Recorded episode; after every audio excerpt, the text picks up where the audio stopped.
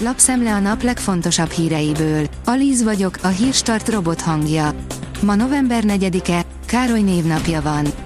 A 444.hu oldalon olvasható, hogy Scholz elment Kínába, ahol Xi közölte vele, könnyű lerombolni a bizalmat, de annál nehezebb visszaépíteni.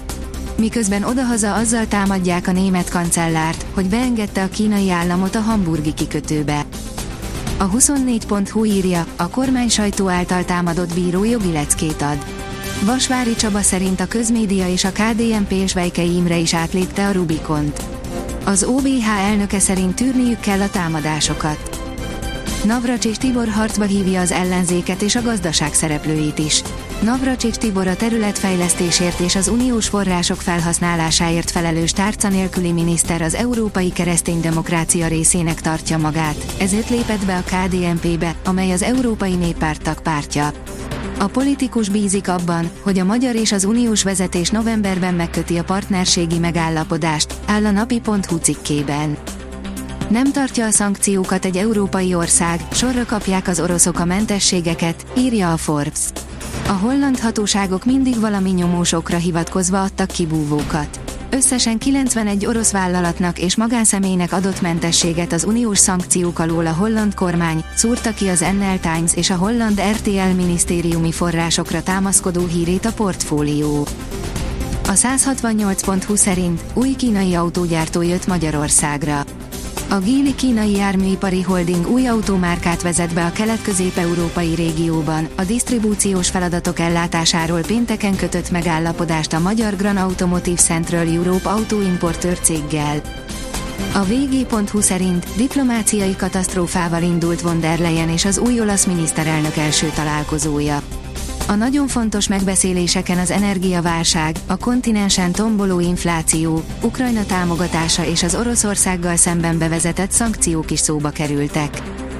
Ősi spórolós trükk a horror drágulás ellen, azonnal súlyos pénzek maradhatnak a zsebedben.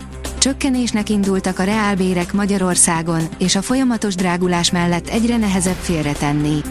Ráadásul, mint kiderült, a magyarok jelentős része az egész tartalékfelhalmozást rosszul csinálja.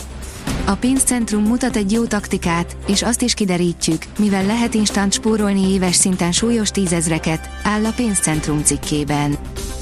Brit katonai hírszerzés, dezertőröket fegyverrel fenyegető egységek az orosz vonalak mögött. Az orosz hadsereg valószínűleg a visszavonulási útvonalakat lezáró és a dezertőröket fegyverrel fenyegető egységeket vonultatott fel az Ukrajnában bevetett alakulatok mögött, mivel gyenge a harctéri morál és előfordul, hogy a katonák nem akarnak harcolni áll a brit katonai hírszerzés pénteken ismertetett helyzetértékelésében, írja a növekedés. Invazív fajok telepítését akadályozta meg a Navy halőri szolgálata. A Navy állami halőri szolgálatának egyik kiemelt feladata a haltelepítések szabályosságának és a halak nyomon követhetőségének ellenőrzése, így az őszi haltelepítések időszakában a halőrök országszerte fokozottan vizsgálják az előírások betartását, áll a Magyar Mezőgazdaság cikkében. Stripe, ha 15 percen belül kapsz egy mélt, neked is menned kell. Elküldi alkalmazottai 14%-át a Stripe. Patrick Collison levélben magyarázta meg a dolgozóknak a lépést, írja a Bitport. Újabb elszabadult kínai rakéta zuhan a föld felé, Spanyolországban reptereket zártak le, írja a Noise. Egy idei kutatás szerint 10% az esélye, hogy ebben az évtizedben egy lezuhanó rakéta végezni fog egy emberrel, ez pedig a legrosszabb forgatókönyvek alapján ismét megtörténhet, Kína ugyanis ismét irányítatlanul engedi a földre a hosszú menetelés 5B rakétájának egy darabját. Kézi, Dániában elismerik, itthon alig tudnak róla, írja a 24.hu.